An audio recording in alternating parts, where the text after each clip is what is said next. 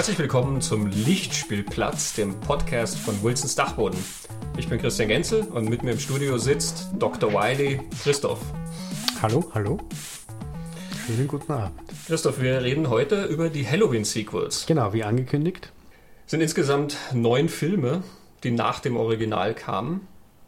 Also das Original 1978, mhm. äh, ganz großer Meilenstein der Horrorgeschichte, äh, einer der erfolgreichsten Independent-Filme aller Zeiten. Eigentlich eine ganz kleine Geschichte über einen Psychopathen, der in der Halloween-Nacht äh, in seinen Heimatort zurückkehrt und ähm, ja, dann dort verschiedene Leute umbringt, ihn nachstellt und sie umbringt. Und wie es wirkt im, im ersten Teil, vielleicht wahllos oder es ist einfach nicht nachvollziehbar und wird nicht erklärt, warum er welche Personen auswählt. Mhm. Genau, der erste ist durchaus realistisch gehalten. Ähm, es ist ein Film eben, in dem ein, ein Psychopath aus der Heilanstalt entkommt ähm, und dann durchaus von dem Arzt gejagt wird und von, von Polizei und so, wo wirklich nur ganz zum Schluss des Films dann angedeutet wird, dass er vielleicht irgendwie etwas anderes sein könnte, vielleicht kein Mensch mhm. oder so. Ja. Ähm, der schwarze Mann, wie es in ja. der deutschen Fassung heißt, The Boogeyman. Genau. Und vielleicht, weil wir jetzt im, im Vorfeld festgestellt haben, wenn man diese ganzen Halloween-Sequels nach der Reihe versucht aufzurollen, kommt man mit die thematischen Elemente schnell durcheinander und es wird verwirrend. Mhm. Und wenn man sich auf thematische Elemente konzentriert, wird es verwirrend mit der Reihenfolge. ähm, vielleicht kurze Übersicht, äh, was kam da nach der Reihe, wie hießen die, dass wir äh, Strukturen und Überblick haben. Also das erste Sequel kam gleich drei Jahre nach dem Original. Wie gesagt, es war sehr erfolgreich, also musste natürlich was hinterhergeschoben werden, zumal das Original ja so eine Welle an ähnlichen Filmen losgetreten hat. Halloween 2 war also 1981, Rick Rosenthal hat den inszeniert, John Carpenter hat mitgeschrieben, produziert, die Musik gemacht. Mhm. Und ein Jahr später kam auch schon Halloween 3, mhm. der gar keine Michael Myers Geschichte ist. Genau, der fällt komplett außer. Über den werden wir dann separat noch reden. Aber er steht in der Reihe. Genau, er ist halt die Nummer 3. Tommy mhm. Lee Wallace, ein Freund von John Carpenter, hat ihn inszeniert. Carpenter war wieder als Produzent und auch an der Musik noch beteiligt. Mhm. Danach kam eine ganze Zeit lang nichts. Äh, Carpenter hat sich dann auch verabschiedet von der Reihe, die für ihn nichts mehr zu bieten hatte. Äh, Halloween 4 kam dann 1988. Der Produzent vom ersten Mustafa Akkad hatte dann also die Rechte daran und konnte das frei weitergestalten. Halloween 4 ist The Return of Michael Myers, knüpft also direkt an den zweiten an. Dwight H. Mhm. Little war der Regisseur dort. Mhm. Und dem folgte dann auch gleich ein Jahr später, 1989, Halloween 5. Uh, äh, The Revenge of Michael Myers von Dominique Autner-Girard, ein Schweizer mhm. Regisseur. Mhm. Genau, und 1995, also wieder nach einer längeren Pause, The Curse of Michael Myers, Halloween 6. Also bis Teil 6 waren schön brav durchnummeriert. Wobei The Curse of Michael Myers hat den Sechser nur in manchen Fassungen. Und da gibt es doch diese Halloween 666 als Idee, oder? Mhm, war einmal als das geisterte mal rum, ja. ja. Der nächste war dann äh, eigentlich gar nicht so lang drauf, aber gefühlt äh, in einer ganz anderen Zeit, 1998, Halloween H20. Genau, zum 20-jährigen Jubiläum des genau, Originalfilms. Age, Age 20. Age 20, Steve Miner war da der Regisseur. Da mhm der knüpfte dann auch wieder sozusagen an den Zweier an. Jamie Lee ja. Curtis, die Hauptdarstellerin der ersten zwei, war da wieder mit von der Partie. Und wieder vier Jahre später, 2002, kam dann mit Teil 8 Halloween Resurrection, der letzte Teil der äh, fortlaufenden genau der ersten Reihe sozusagen fortlaufenden Geschichte wieder Rick Rosenthal der den Zweier inszeniert hat genau. und dann äh, wieder wie, wie in einer anderen Zeit war das nächste das Reboot, Remake, Reboot von Halloween. Ähm, 2007 Halloween von Rob Zombie, der dann auch zwei Jahre später, 2009, eine eigene Fortsetzung gemacht hat, Halloween 2, der aber mit dem ursprünglichen Halloween 2 eigentlich nichts zu tun hat. Mhm. Und diese zwei letzten Halloween sind Rob Zombie Halloweens, die sehr stark, finde ich, auch seine, seine Sprach, Bildsprache, überhaupt und Geschichtenerzählsprache haben, mit fortlaufendem, also der, ja. erste, der erste schon zum guten Teil und der zweite ganz, ganz stark. Mhm. Genau. Ja, eigentlich sind da auch, also die, die Zombie-Remakes, zu denen kommen wir ja dann auch, äh, mhm. glaube ich, sehr gezielt dann bei bestimmten Themen, ähm, sind dann auch eigentlich die zwei Filme, bei denen du am stärksten ähm, die Hand von einem Regisseur und Autor dahinter spürst, ähm, nach dem Ja. Original von John Carpenter. Ähm, bei allen anderen, ähm, auch wenn die dann sehr, sehr gut gemacht sind, äh, aber du würdest jetzt nicht drauf kommen, wer da tatsächlich das kreative Gehirn dahinter ist. Genau, so ist es noch dabei gewesen. Was ich interessant finde, ist, und das ist mir erst jetzt aufgefallen bei der Vorbereitung für, für den Podcast jetzt, dass Halloween als Reihe sich stark unterscheidet von anderen ähnlich oder gleich gearteten Reihen, vor allem seiner Zeit. Also ich denke da vor allem an, an Freitag der 13. und die Nightmare-Reihe. Äh, auch alle endlos viel Fortsetzungen, manche mehr als Halloween, manche vielleicht, na, manche weniger, Nightmare 7 oder so. Von Nightmare gibt es sieben Teile, Ja. von Freitag der 13. gibt es ja, ähm, naja, elf, wenn du das Remake mitzählst. Ähm, aber Halloween erzählt eigentlich vom, vom ersten Teil an bis Halloween Resurrection, also vor die Remakes, eine fortlaufende Geschichte und nicht nur auf der Ebene des Killers, die Geschichte von Michael Myers, sondern auch auf anderen Ebenen. Äh, zum Beispiel die, die Samuel Loomis-Figur, die nicht nur in sechs Teilen, fünf Teilen auftaucht, der dritte äh, drin, in fünf Teilen auftaucht, sondern auch von Donald Pleasance gespielt wird und sie als Figur auch entwickelt. Die Laurie Strode-Figur. Und es ist eine fortlaufende Geschichte, die sie, die von, von, von Teil zu Teil weiter erzählt wird und sie in, in gewisser Art und Weise auch entwickelt. Es ist kein Bildungsroman, aber ähm, das hat Freitag der 13. gar nicht, das hat auch die Nightmare-Reihe nicht, oder nur zum Teil, also Teil 1, Teil 3, Teil 7, da ist es so entwickelt, aber der Rest fällt aus. Es stimmt schon, wobei sehr interessant eben dabei ist, dass sozusagen von einem Film auf den anderen diese fortlaufende Geschichte immer neu konfiguriert werden musste und, und ähm, man ja auch immer merkt, dass die Produzenten und Autoren und so weiter sich das schon so ein bisschen aus den Fingern saugen mussten, wie das nun weitergehen kann. Also es ist keine Reihe, die einen, einen kompletten Bogen irgendwie spannt, der von vornherein konzipiert gewesen wäre Stimmt, ja. ähm, sondern es, es läuft immer so ab, dass ein Film gemacht wird und der läuft dann gut und dann sitzen sie irgendwann da und sagen, ja, jetzt müssen wir ein Sequel machen, was können wir denn da machen? Man merkt das sehr stark daran, dass immer wieder Handlungsentwicklungen in den Filmen drin sind, die dann sozusagen zurückgenommen werden oder die so ein bisschen angepasst werden letzten Endes. Man merkt es ganz stark, natürlich, also vom Vierer auf, vom Zweier auf den Vierer, wie gesagt, den Dreier klammern wir aus, das ist keine Michael Myers Geschichte, aber eigentlich am Ende vom Zweier sterben Michael Myers und Dr. Loomis, der Psychiater, der ihn jagt, ähm, in, in, in einer Explosion. Am vierten, Im vierten Teil am Anfang sind beide wieder zurück und äh, Dr. Loomis humpelt ein wenig und er hat so eine Narbe im Gesicht. genau. Ähm, also er ist sehr resistent, was, was Flammen angeht. Ähm, am Ende Ja. vom vierten ähm, wird dann so ein bisschen suggeriert, als würde vielleicht dieser Geist von Michael Myers weitergegeben werden in dieses kleine Kind, Jamie, was auch im Fünfer so ein bisschen zurückgenommen wird. Da ist es dann nur so eine telepathische Verbindung irgendwie. Michael Myers hat natürlich überlebt, so wie das Böse natürlich immer überleben muss. Im Fünfer wird diese Figur eingeführt, dieser schwarz gekleidete Helfer, von dem wir nicht wissen, warum er Michael Myers Ja. unterstützt. Ähm, wo der Regisseur selber dann gesagt hat, er hat eigentlich keine Ahnung gehabt, wer dieser Typ ist und was die Hintergrundgeschichte von ihm ist. Er fand das halt interessant, dass es den gibt. Also mussten die sich in Teil 6 halt irgendwas ausknobeln und haben dann diese keltische Sekte sich da ausgedacht, die da irgendwie dahinter steckt und Myers lenkt. In Teil 7 wird dann das wieder zurückgenommen. Da werden eigentlich die Teile 4 bis 6 komplett ignoriert. Diese ganze Ja. Geschichte mit der Nichte, also mit der kleinen Jamie, die von 4 bis 6 erzählt wird, äh, wird komplett unter den Teppich gekehrt. Wir- knüpfen wieder an Teil 2 an. Ähm, Und im Teil 8 ist es auch ganz ähm, eindeutig, weil halt Michael Myers vom Ende von Teil 7 eigentlich sehr deutlich stirbt und in Teil 8 dir dann etwas recht Hanebüchenes erklärt wird, warum er das Überlebt hat. nicht nur, weil er es überlebt hat, sondern er war es sozusagen gar Ja. nicht. Ja, also ähm, im, im Englischen bezeichnet man sowas mal als Redcon. Dieses, ähm, wir, wir konfigurieren das irgendwie jetzt wieder um, um eine Fortsetzung machen zu können. Und das machen natürlich sehr viele Fortsetzungen, aber man merkt halt bei Halloween schon, ähm, dass es von einem aufs andere Mal immer wieder Ja. gemacht werden muss. Was ich auch spannend gefunden habe, weil ja relativ bald klar gewesen sein muss, Halloween ist ein Franchise, da kann man die, die Kuh recht lang möcken.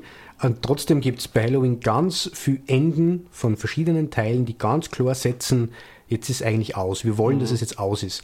Und gleichzeitig diese, diese Verbindung von, vom ersten bis eigentlich zum, zum achten Teil ist trotzdem da und ich finde, sie machen sich da mehr Mühe, als hätten machen müssen, um mhm. das zu verkaufen, sage ich mal, weil es wird irgendwie so erklärt, warum ist, ist Laurie Strode im, in Halloween 4 nicht mehr da. Da mhm. ist die Rede von einem Unfall, sie ist an einem Unfall gestorben. Also, mhm. ähm, und dann geht es um Jamie, Jamie Lloyd, die, die Nichte, äh, von, die Nichte von Michael Myers. Mhm. Ja. Ähm, drei Teile lang geht es um Jamie Lloyd. Äh, in Halloween Age 20 wird, wie du, wie du sagst, 4, 5 und 6 werden komplett ignoriert, aber es, sie machen sich zumindest die Mühe zu erklären, Laurie Strode ist nicht beim Unfall gestorben, sondern sie hat das nur gefaked im Sinne einer anderen Identität, damit Michael sie nicht findet. Mhm, mh. Also das ist im Drehbuch sonst zwei Sätze. Aber sie machen sich die Mühe, also sie ignorieren es handlungsmäßig und entwicklungsmäßig natürlich, mhm. aber er stellt sich dann schon in diese Erzählreihe. Ah, das siebte eigentlich mhm. dann doch, ja. Wobei, wenn, wenn Jamie die Nichte ist von Michael Myers, ist sie die Tochter von Laurie Strode, ja? so wie es im vierten suggeriert wird. So habe ich das verstanden, ja. Okay, also die existiert dann halt einfach in, in Age 20 ja nicht mehr. Die Tochter von Laurie Strode? Ja. Laurie ja, Strode weil, hat in Age 20 zwei Kinder. Ja, weil ja Jamie Lloyd im Sechser stirbt. Ja, ja, aber zwei Kinder. Also es wird ist nie die Rede davon, dass er ein drittes gehabt hätte, was dann irgendwann gestorben wäre oder so. Ja, ich sage nicht, dass es nicht hinkt. Aber ja, ähm, stimmt, ja, ja. Auch, auch Loomis äh, wird ja quasi suggeriert, dass er im fünften stirbt in dieser Konfrontation mit Myers. Also man sieht ihn da dann so erschöpft niedersinken, was aussieht, als wäre er eine Herzschwäche gestorben mhm. oder so. Ja. Äh, er wird sogar erstochen, glaube ich, doch von. Ja. ja, ja, ist nicht nur so. Ich hatte mal das, weil er auch so erschöpft dann wirkt. Aber er wird ja tatsächlich niedergestochen von Michael Myers und er ist trotzdem am, am Anfang vom Sechser dann wieder recht lebendig, ja. Also es ist nicht nur Michael Myers komplett unkaputtbar, sondern Dr. Loomis eigentlich auch. Äh, der einzige Grund, warum der dann nicht in 7 und 8 wahrscheinlich drin war, ist die Tatsache, dass Donald Pleasance gestorben mhm. ist. Vermutlich, ja. ja. Sonst hätten die den garantiert wieder zurückgeholt. Und jetzt vielleicht, um, um, gleich zu dem Furchtbarsten zu kommen, nur ganz kurz. Ich glaube, das ist auch der Grund, warum Halloween Resurrection im Endeffekt überhaupt nicht funktioniert und katastrophal katastrophaler mhm. Film und vor allem der katastrophalste Halloween-Teil ist, weil es alle diese Elemente, um die es vorher gegangen ist in der ganzen Reihe, sind in Resurrection nicht vorhanden. Mhm. Also es ist, es ist jetzt auch der Teil, wo, wo, wo Laurie Strode gleich zu Beginn stirbt. Jamie Lee Curtis hat es offensichtlich überhaupt nicht mehr gefreut, wollte nur so schnell wie möglich außer aus der ganzen Sache. Äh, und dann ist Halloween Resurrection eigentlich das, was Freitag der 13. Teil 9 hätte sein können. Mhm. Ähm, meiner Meinung nach furchtbar, vollkommen irrelevant und ja also nebst vielen anderen schlechten Ideen. Es ist, glaube ich, ja, ja, es ist auch, auch kein gut gemachter Film ja, in, in, in genau. irgendeiner Form. Er hat, hat so viele Pferdefüße drin, dass es mhm. unglaublich ist. Aber du hast schon recht, es fallen diese, diese wichtigen Bezugspunkte ja. heraus, die eigentlich diese Meyers-Figur immer definieren. Und, und diese Bezugspunkte sind ja, finde ich, zum einen das Verwandtschaftsverhältnis, also Laurie Strode bzw. Jamie Lloyd, und es geht um ein Verwandtschaftsverhältnis. Wobei es im, zum Verwandtschaftsverhältnis ja erst ab Teil 2 genau. kommt. Im ersten Film, der erste Film ist ja sozusagen der purste von allen genau. Halloween-Teilen. Wir wissen nicht, warum dieser ja. Mann in diese Stadt kommt, warum er Leute umbringt. Und die Tatsache, dass Laurie Strode dann zum Schluss vor ihm flüchtet, ist quasi einfach nur dadurch bedingt, dass er halt vorher andere Leute umgebracht hat und sich dann erst ihr ja. widmet. Es wird dir nicht suggeriert, dass sie sein Endziel in irgendeiner Form genau. ist. Und er ist dadurch wirklich einfach so dieses, naja, das, das mythologische Böse ja, sozusagen, was in die Stadt kommt. Und der erste nimmt sich ja sehr, sehr viel Zeit dafür zu erklären, das Kind, das am Anfang seine Schwester tötet, ist Michael Myers. Mhm. Der erwachsene Psychopath, das Monster, der Boogeyman, ist der Boogeyman und im Abspann ist er sogar der Shape. Er hat keinen Namen mehr. Das stimmt. Ja. Äh, Loomis erklärt doch dann an einer genau. Stelle eben, dass diese Person ja quasi verschwunden ist. Ja. Und im zweiten Teil wird dann erklärt, er ist deswegen hin, weil er, der zweite setzt er dort fort, wo der erste aufgehört hat. Mhm. De, mit dem Shot quasi, ja. Michael mhm. Myers ist verschwunden. Er sucht dann Laurie Strode auf, verbringt die Nacht damit, sie zu suchen. Sie ist im Krankenhaus und es geht dann eben darum, dass sie Michael durchs Krankenhaus metzelt. Da wird dann erklärt, warum sucht er ausgerechnet Laurie Strode, weil sie seine Schwester ist. Und in dem Moment passiert aber auch das, dann ist er als The Shape eigentlich nicht mehr verkaufbar. In dem Moment wird er ein Mensch und ich glaube, da fängt es dann auch an, dass man redet heute immer von Michael Myers. Mhm. Er war im, Original gar nicht als Michael Myers intendiert, sondern er, sollte, sollte eigentlich dieser Schatten sein, dieser mhm. Mann, der schwarze Mann. Ja, ja der Tod, der halt ja. uns einholt irgendwann, ja. letzten Endes. Es endet ja auf den Zeilen. Was that the boogeyman? Yes, Yes. I think it was. Und ab dem zweiten geht es dann um einerseits das Verwandtschaftsverhältnis. Michael hat offensichtlich Interesse daran, alle seine Verwandten umzubringen. Warum das so ist, äh, Versteht jeder, der irgendwo mal auf schrecklichen Weihnachtsfeiern eingeladen war. wird aber auch nicht genauer erklärt, sondern man geht davon aus, dass man das einfach versteht, weil wir Ja. ja alle auf Wir Weihnachtsfeiern sehen waren. nie, wie er zur Weihnachtsfeier eingeladen wurde. Aber hier haben wir noch mal eine nette Idee für eine Parodie. Für das Prequel. Da ist dann noch die Szene, wo Michael mit der Maske beim Weihnachtsfest steht. Und irgendwann reicht es ihm einfach. Er hat auf jeden Fall immer so ein, ein, ein quasi Hauptopfer irgendwie, so eine, eine Fixierung sozusagen. Alle anderen stehen nur irgendwie im Weg Genau. auf diesem äh, auf diesem, dieser Zielgeraden hin, dass er diese Person beseitigt. Laurie Strode oder dann Jamie, Jamie, die genau. Nichte. Die letzte Blutsverwandte, so wird es ihm irgendwie erklärt, und es sind dann immer wieder Menschen im Weg. In Halloween äh, 6 ist er dann auch nur dazu das Kind von Jamie. Jamie ist ja dann eigentlich eine junge Frau im, im sechsten. Sie ist ein Kind im vierten und fünften, wirklich im Volksschulalter, würde ich sagen. Und, äh, Der Haken natürlich an dieser Verwandtschaftssache ist ja die Tatsache, dass wir nie wissen, was mit Michael Myers Eltern passiert ist. Rob Zombie erklärt. Rob Zombie das. erklärt dir das, aber im, im Original verschwinden die Eltern ja komplett aus der Geschichte. Man sieht die ganz am Anfang, wie sie halt schockiert nach Hause, also sie kommen nach Hause und finden dann ihren, ihren sechsjährigen Jungen mit Messer in der Hand ähm, und, und sind ganz schockiert, aber die tauchen ja dann nie wieder auf in irgendeiner Form. Also, mh, aber gut, man kann sich dann ausmalen vielleicht, dass wenn Michael Myers so beschäftigt damit ist, dass er seine Verwandtschaft auslöscht, dann werden die Eltern wahrscheinlich auch schon längst hinüber sein und deswegen nie auftauchen. Nebst dem Verwandtschaftsverhältnis ist der Loomis, diese durchgängige Begleitungsfigur und löst dann quasi sehr passgenau, also Donald Pleasant stirbt, der hat den sechsten nur fertig machen können, das ist sein letzter als Loomis. Und dann im siebten, der nicht sieben heißt, sondern Age 20, eben taucht Laurie Strode wieder auf. Ja, und Loomis ist ein, da finde ich spannend, dass der, und ich frage mich, inwieweit das intendiert war, ich glaube irgendwann dann schon, aber irgendwann sind es ja zwei Wahnsinnige, die hintereinander her sind. Und ähm, Loomis ist, finde ich, in dem ersten Teil eine durchwegs vernünftige Figur, der Ja. leider das Problem hat, dass er Bescheid weiß und keiner glaubt ihm, deswegen wirkt auf die Menschen recht verrückt. Aber ab Teil 2 ist, und es wird graduell schlechter. also, oder schlimmer mit das, ihm. Das stimmt. Es ja. geht ihm graduell schlechter. Also es fängt mit dem Anfang vom Zweier an eben, weil Mhm. da, da rennt er dann raus und I shot him six times, I shot him six times. Ich glaube, er sagt das drei oder viermal irgendwie ganz aufgebracht und natürlich, wenn Donald Pleasance sowas spielt, ähm, der gibt ja auch ordentlich Gas mit sowas. Ja. Aber klar, äh, wir haben ihn dann später, also im fünften Teil, wo er dann ja wirklich also mit, mit, mit völlig irrem Blick irgendwie da das traumatisierte Kind schüttelt, weil er glaubt, sie hat irgendwelche Informationen über Michael Myers und kann da diese Verbindung wiederherstellen oder so. Also es ist jetzt nicht mehr der Arzt, dem die Frauen vertrauen. Das Interessante ist, Loomis ist ja so ein bisschen quasi der Prophet. Es ist der, über den wir Michael Myers definiert bekommen. Michael Myers spricht ja nicht, Michael Myers wird nicht erzählt und die anderen wissen eben nichts von ihm. er ist ein Mann Endes. der Tat. Michael Myers Das ist ein Mann der Tat. richtig. Der packt an.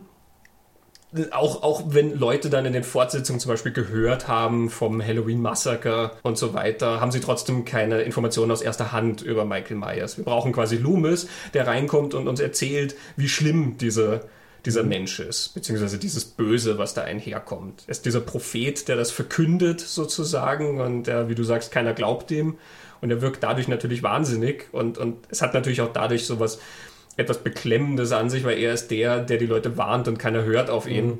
Äh, Und deswegen kann er auch das, das Schlimmste eigentlich sehr selten verhindern. Also das finde ich auch noch interessant an Loomis, dass er mit fortschreitender Reihe zum einen immer mehr Verantwortung übernimmt für, für die Taten von Michael Myers. Er fühlt sich immer mehr verantwortlich.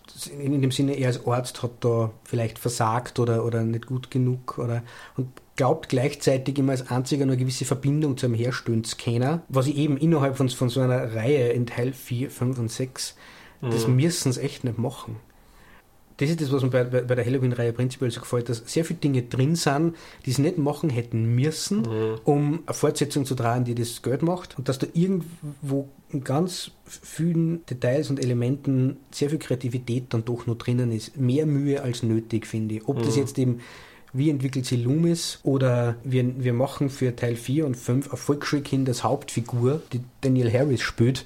Weil man denkt, boah, in einem, in einem, in einem Slasher an erwachsenen Psychopathen, das Messer von Michael Myers wird ja von Teil zu Teil größer. Irgendwann kann man rudern damit, glaube ich. Ist er, ist er hinter so einem Kind her, was auch noch ganz, ganz beklemmend wirkt. Mm, vor allem im Fünfer Im ist das schon. Also weil das Kind ja auch im fünften so traumatisiert ist und dann Genau, sie kann dann nicht sprechen. Genau, sie kann sich ja kaum mehr wehren und dann gibt es diese Sequenz, wo sie in diesem, in diesem Wäscheschacht dort äh, gefangen ist und er sticht da rein und so. Und ähm, also ich e- erinnere mich auch an Kritiken, wo es hieß, das ist sozusagen zu viel.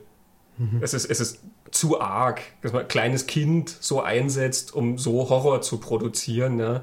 Ähm, es ist, überschreitet quasi eine gewisse Grenze. Ah, die Idee, also man hat da so ein Kind und Daniel Harris spielt das ja super. Die Mhm. macht das total super für ihr Alter. Äh, Und nicht nur, die hat man im vierten, was schon ziemlicher, wobei da gibt es ja die, die junge Frau, die Mhm. quasi auf sie aufpasst. Aber du, du hast ein Kind und der Mörder ist hinterm Kind her. Und nicht nur ist das für einen da hergenommen worden und funktioniert da auch, sondern man, man nimmt sie für die Fortsetzung und schreibt dem Kind dann auch noch ein Trauma zu. Sie kann mehr als die, erst, die erste Hälfte oder mehr als die erste Hälfte kein Wort sprechen und versucht zu kommunizieren und auch das spielt Daniel Harris super. Wo ich mir auch denke, hat da irgendwer sich überlegt, finden wir ein Kind, das uns das spielen kann? Oder hat da nicht irgendeiner gesagt, wow, können wir nicht einfach lauter College-Kids nehmen, dass das einfacher. Also das, das gefällt mir dran, das finde ich spannend dran. Und das sechste dann mit diesem ganzen Druiden-Ding und keltischem Ding, weil man dann auch denkt, das ist auch, sie Muss probieren was zu sein. machen, Ja. letzten Endes. Weil eben der- das Original ist so pur und, und quasi komplett schnörkellos. Ja? Also äh, was macht man mit so einer Blaupause letzten Endes? Und Freitag der 13. die Reihe hat es vorgemacht. Du machst einfach nochmal und nochmal Filme nach dieser Blaupause. Am Anfang von Freitag der 13. Teil 2 stirbt die letzte Überlebende von Freitag der 13. Ähm, und danach kommen einfach immer wieder neue Teenager in dieses Camp gekarrt, die dann halt einfach der Reihe nach umgebracht werden. Das ist eine Nummernrevue ja letzten Endes. Und ähm, was ja auch sowohl bei Freitag der 13. als auch dann zum Beispiel bei, Freit ähm, bei Nightmare on Elm Street beginnt, du identifizierst dich irgendwann mit dem Killer. Ja. Weil dir ja diese ganzen anderen Leute, die da rangekarrt werden, auch nichts mehr sagen. Die sind so austauschbar letzten Endes. Es, werden einfach, es kommt immer ein Paket neuer Opfer herangefahren und es müssen, werden ja auch immer mehr letzten Endes. Ähm, und du bist dann irgendwann immer dabei, dass du nur noch darauf wartest, dass jetzt endlich dann Freddy kommt oder es kommt endlich Jason und verhackstückt die. Die sind eh alle so blöd ja, und, und die sind dir ja wurscht.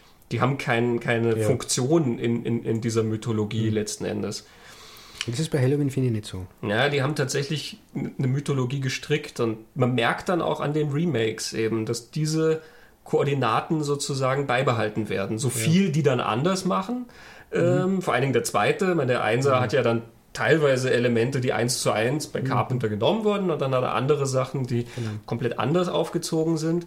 Aber diese Punkte werden beibehalten. Das, das erinnert mich so ein bisschen an, naja, einfach die, die Mythen, die wir uns über die Jahre hinweg, die sich die Menschheit immer wieder erzählt, wo dann auch so gewisse Punkte einfach immer wieder auftauchen. Wenn du schaust, wie Robin Hood Geschichten erzählt werden, irgendwann kommt dann halt Little John und irgendwann kommt Bruder Tuck und es gibt den Sheriff von Nottingham und so weiter und die erfüllen gewisse Funktionen in diesen Geschichten. Die sind dann zwar immer mal neu konfiguriert, da sind dann die Verhältnisse manchmal anders und manchmal sind gewisse Figuren mehr im Vordergrund oder sie werden halt komplett anders erzählt. Ja. Sie sind dann mal ernst und mal witzig. Bei den Artus-Legenden hast du das auch. Ja. Da gibt es dann Artus und Merlin und Lancelot und so weiter, die bestimmte Funktionen erfüllen. Und Merlin kann dann zum Beispiel mal der, dieser weise Allwissende sein oder er kann so ein Comic Relief sein in manchen Geschichten. Ähm, aber sie gehören zu diesem Sagenkreis, sage ich mal dazu. Und, und das ist was, was Halloween eigentlich auch mit berücksichtigt. Weswegen das wahrscheinlich auch so eine Resonanz dann letzten Endes hat.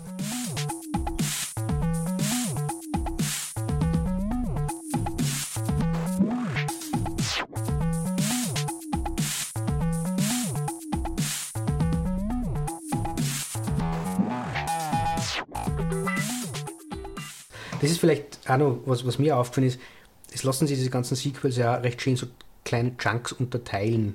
Also zum Beispiel 4, 5 und 6, dadurch, dass diese Jamie Lloyd-Geschichte ist und wo dieses Druiden-Element irgendwie reinkommt, was davor und danach keine Rolle spielt. Dort schaffen sie das ja auch, dass die neue Figuren einführen Und dadurch, dass du mit ihr identifizierst, und es ist nicht nur Jamie Lloyd, sondern, sondern auch die Menschen rund um sie herum. Mhm. Loomis taucht so wieder auf oder so. Du bist nie auf der Seite von, von, von Michael. Mhm. Und das muss man im vierten dann mal schaffen. Und dann im fünften. Das Problem ist aber, dass sie dann durch das Redconning, was du ihm sagst, sie müssen das Ende ein bisschen verändern, gehen jetzt dann sehr lieblos in die darauffolgenden Teile damit um. Ja. Ellie Cornell die genau. dann im fünften sehr unzeremoniell genau. umgebracht genau. wird. Genau, ja. die wird äh, eine starke Frau eingeführt, ein starker Charakter eingeführt, der für Jamie ganz, ganz wichtig ist. Die mag man und man ist mhm. froh, dass die das überlebt. Aber sie stirbt dann einfach als Kanonenfutter gleich am Anfang vom, vom fünften, was sehr lieblos den Figuren, die man geschaffen hat, gegenüber ist.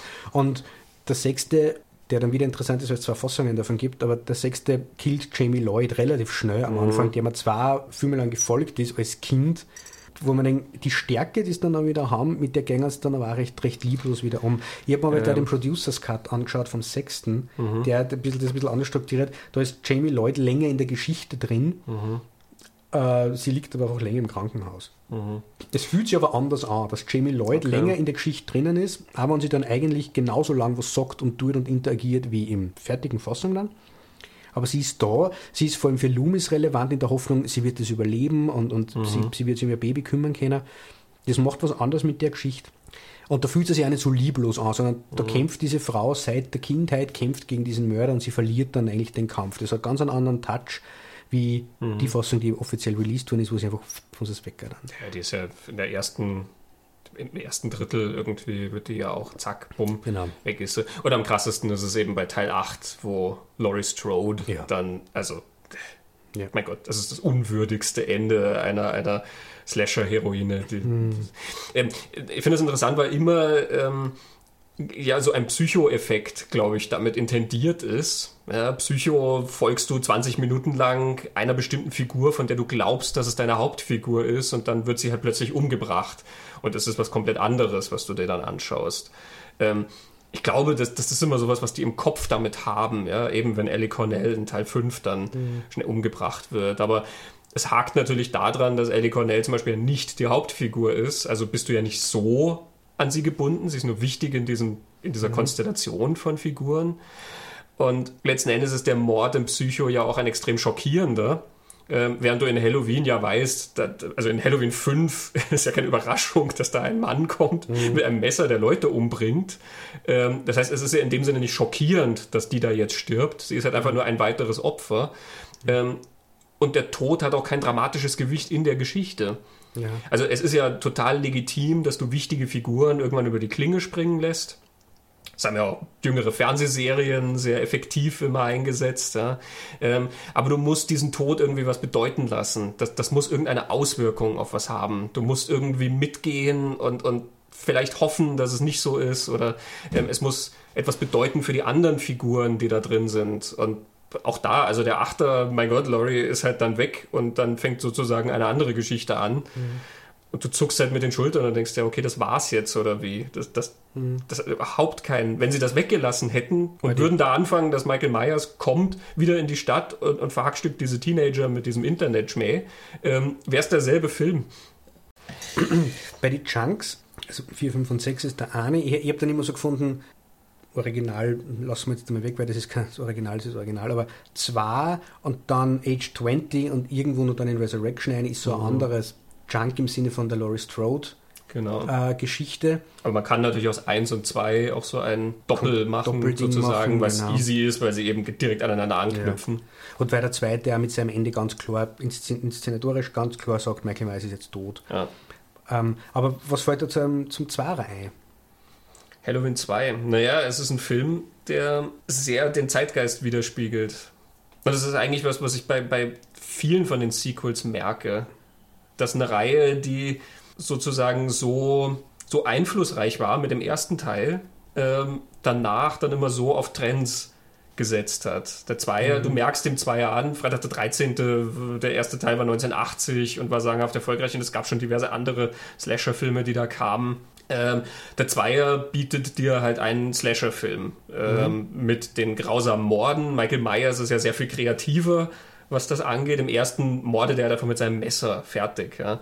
Äh, Im zweiten hast du eine, eine, eine Nadel, die irgendwo ins Auge gestochen wird und du hast diesen, diesen, diesen Pool, der so erhitzt wird, wo die eine Krankenschwester ja. dann reingetaucht wird, dass sie verbrüht solche Sachen. Du hast dann diese, diese etwas absurde Sequenz, wo der Typ auf dieser riesen Blutlache ausrutscht und sich dann dabei ja offensichtlich das Genick bricht. Also das, sind, das ist quasi so ein Sequel ganz im Zeichen der Zeit. Er ist, er ist kühler, er ist härter. Man hört es am Soundtrack, ja. der viel klirrender, härter, kälter von der Elektronik ist, obwohl er eigentlich die gleiche Musik. Ja, es sind die gleichen Themen. Ja. Es ist, glaube ich, also ein oder zwei neue Stücke sozusagen, die aber dann letzten Endes fast Lärm sozusagen sind. Ähm, aber das ist was, was die Reihe dann sehr oft gemacht hat. Also Halloween H20 ist natürlich das beste Beispiel ja. dafür, weil Scream hat dieses Slasher-Revival wieder hervorgerufen. Ähm, also fast ein bisschen unabsichtlich, weil Scream ja eigentlich eine Parodie ist. Erst dieses, dieses Doppeldings, was, was fast nie jemand schafft. Er ist gleichzeitig Parodie und ein funktionierendes, mhm. richtiges Stück sozusagen. Er funktioniert als Slasher und als Kommentar zum Slasher. Aber natürlich all die Filme, die dann danach kamen, äh, die Spät-Slasher sozusagen, waren dann wieder im selben Fahrwasser. Ja? Also mhm. da fehlte dann diese Ironie gänzlich und auch diese Cleverness, sondern die haben halt dieses Muster halt wiederholt. Ähm, und du siehst dann an H20, dass die ja drauf gekommen sind, hey, warum setzen wir nicht diese Reihe fort, mit der das überhaupt angefangen hat? Äh, und sie haben sich ja dann auch wirklich Leute geholt, die bei diesem Revival äh, sehr wichtig waren. Kevin Williamson hat da mitproduziert. Hat er geschrieben, oder? Ähm, ja, die Story ist von ihm, also wie ja. viel dann übergeblieben ist, wissen wir nicht. Ja. Aber ähm, ja, also er war da irgendwie in dieser Konzeption auch involviert und Marco Beltrami hat den Score gemacht, der also äh, auch den, den Scream-Soundtrack gemacht hatte. Und dann hast du diese ganzen Jungstars, die mit diesem Scream-Dings auch mit reingekommen sind. Äh, du hast Josh Hartnett und du hast die, die Michelle Williams. Äh, Michelle Williams und ist nicht Jodie Lynn O'Keefe auch drin? Du, du siehst dem Film an, dass er halt aus dieser Welle heraus entstanden ja, ist. Ja, und Steve Miner hat ihn gemacht, der keine Halloween-Vergangenheit hat, aber er zumindest der Freitag der 13. Vergangenheit, den, so. zweiten, den zweiten und dritten Freitag der 13. Genau. gemacht. Und beim ersten war er, glaube ich, irgendwie als, als Assistent involviert. Und das habe ich ja vorher gemeint mit, es sind nur drei Jahre zwischen Halloween 6 und Halloween Age 20, aber es ist wie, wie eine andere Welt. Ja. Durch das, was Scream verändert hat, funktioniert Halloween äh, Age 20 dann anders. Und in Scream kommt ja Halloween sogar vor. Mhm. Im Fernseher und, und der, Bezug von, von Scream zu, dem, zu, zu Halloween und Williamson zu, zu Halloween und dann ist irgendwie involviert in diese mhm. die Fortsetzung.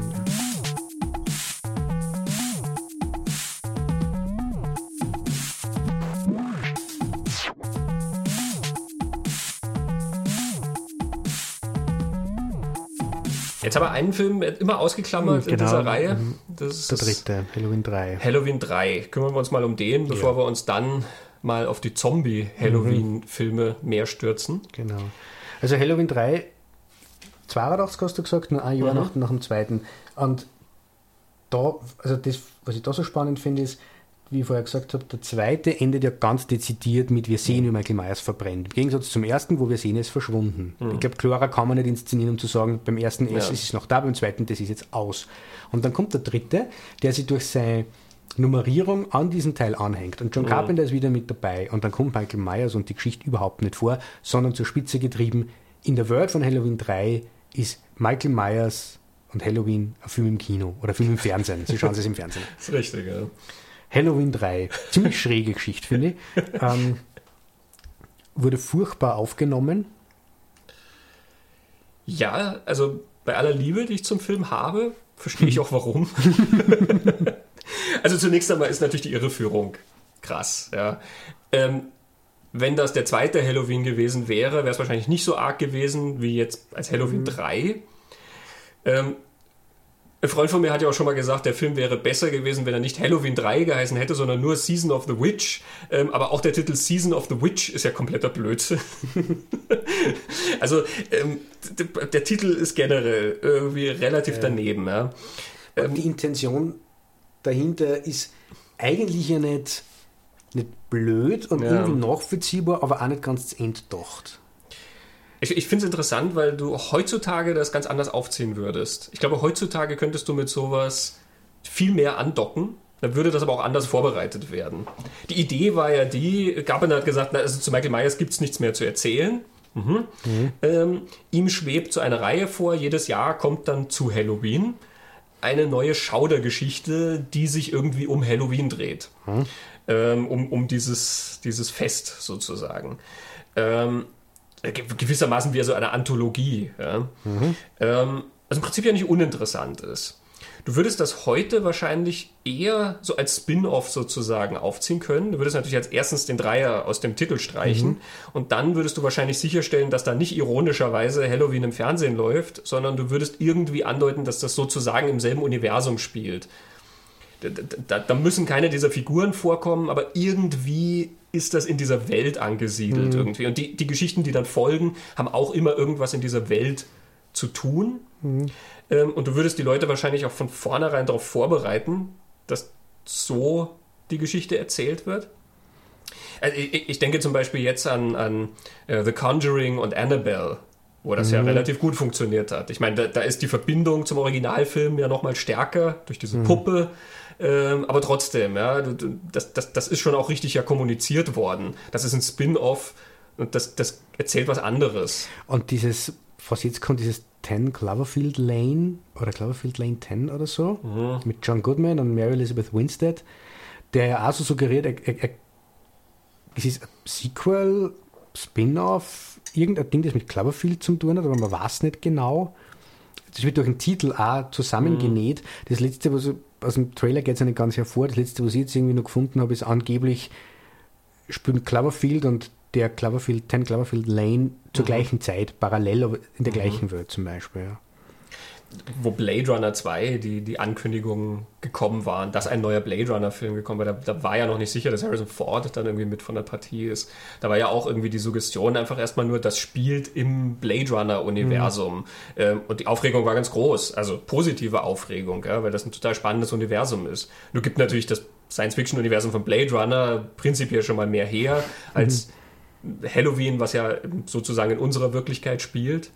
Äh, aber dennoch, ich glaube einfach, du würdest sowas wie Season of the Witch einfach heute anders verpacken, ja. ein bisschen anders aufziehen und dann könnte das durchaus funktionieren.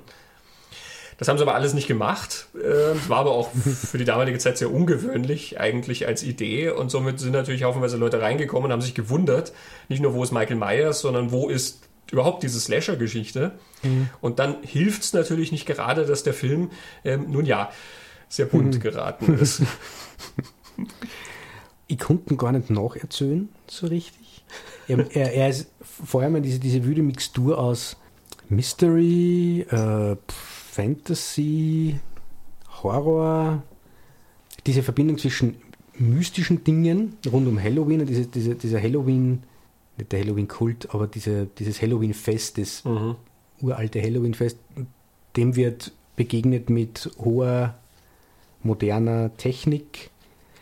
Ähm, aber ich glaube, es geht um in der verrückte Wissenschaftler mit Hilfe von Technik diesen Halloween bösen Halloween-Geist in Halloween-Masken transferiert, die man aufsetzen kann und wenn dann eine gewisse Melodie im Fernsehen läuft, nehmen die Besitz von Arm und von, ähm, vom Gesicht und dann wird man böse, oder? Ja, es geht um eine Opfergabe. Ah ja. Letzten Endes. Also, weil sobald die Kinder diese, diese Maske dann aufhaben und, und er das aktiviert, dann zerschmelzen die ja da sozusagen, genau. dass diese Sequenz, wo dann die, das ganze Gewürm mhm. und so weiter rauskommt. Ähm, es geht um eine Opfergabe und das ist diese ursprüngliche keltische Legende von dem Ursprung von Halloween. Also Halloween ist ja erst sehr viel später mhm. aufgetaucht. Ähm, es gab früher dieses Samhain, was als Samhain geschrieben ist, mhm. aber ich habe nachgeguckt, es wird tatsächlich Samhain ausgesprochen.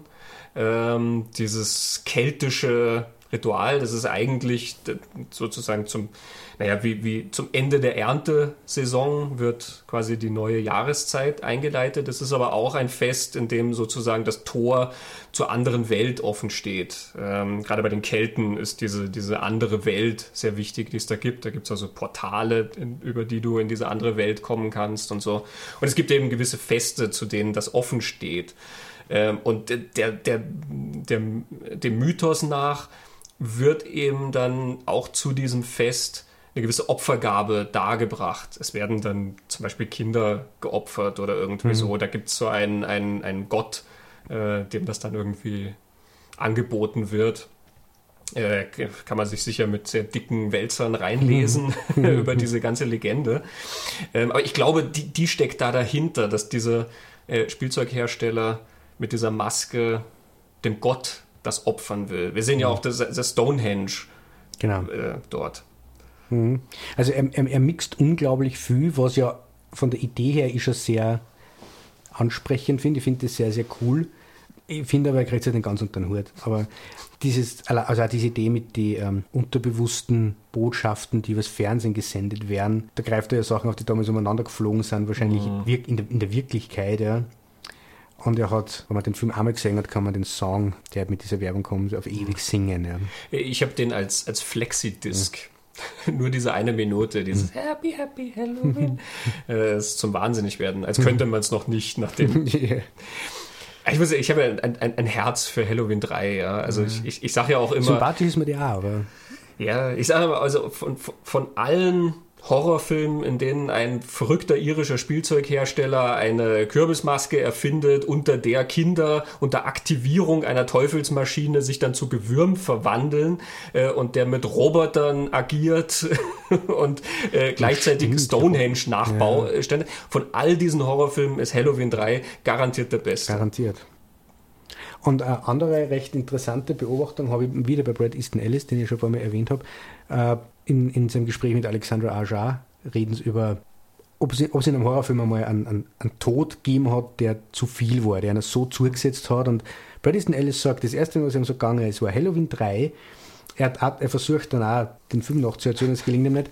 Aber er sagt, der, der Moment, wo eben diese der, der Bub die Kürbismaske aufhat und im Fernsehen dann die Melodie läuft und es wird aktiviert, die Maske verschmilzt mit seinem Kopf und es kommen dann Würmer und Käfer raus. Und das bei einem Kind, das hat uns so extrem schockiert und das mhm. hat uns so verfolgt auch, weil das was war oder ist, was man eigentlich nicht macht, gemacht hat und kaum sieht, dass Kinder mhm auf so grausame Art und Weise tatsächlich umgebracht werden in, in Horrorfilmen. Und ich habe dann auch überlegt, ich weiß nicht, es gibt es bis heute kaum. Sehr wenig. Das sind das ist ein Thema, das man eigentlich nicht angreift. Ich meine, wo wir bei Carpenter sind, fällt einem natürlich Assault on Precinct 13 ein, ja. wo ein Kind sehr schockierend stirbt. Mhm. Ja.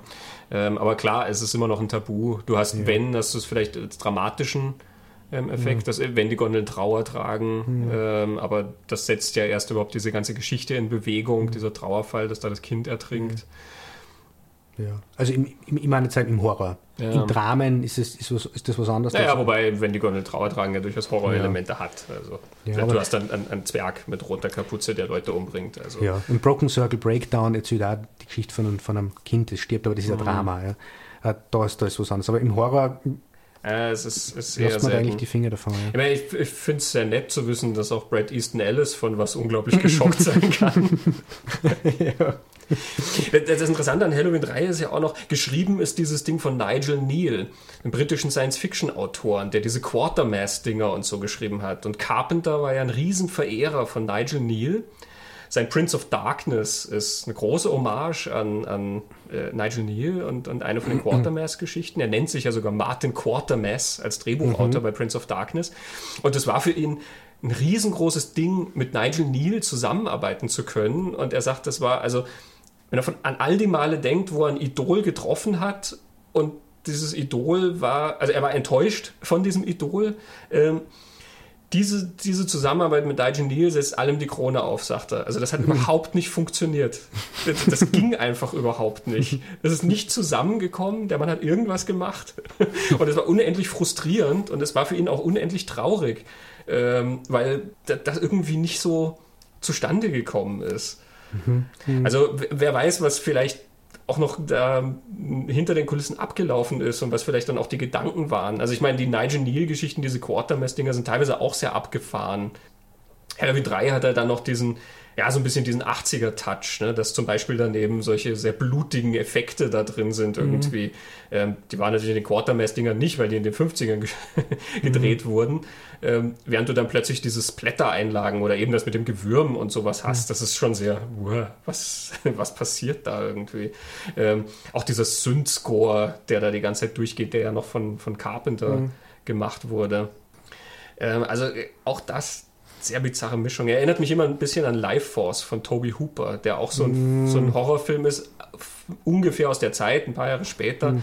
aber der auch so jeglicher Beschreibung trotzt. ja.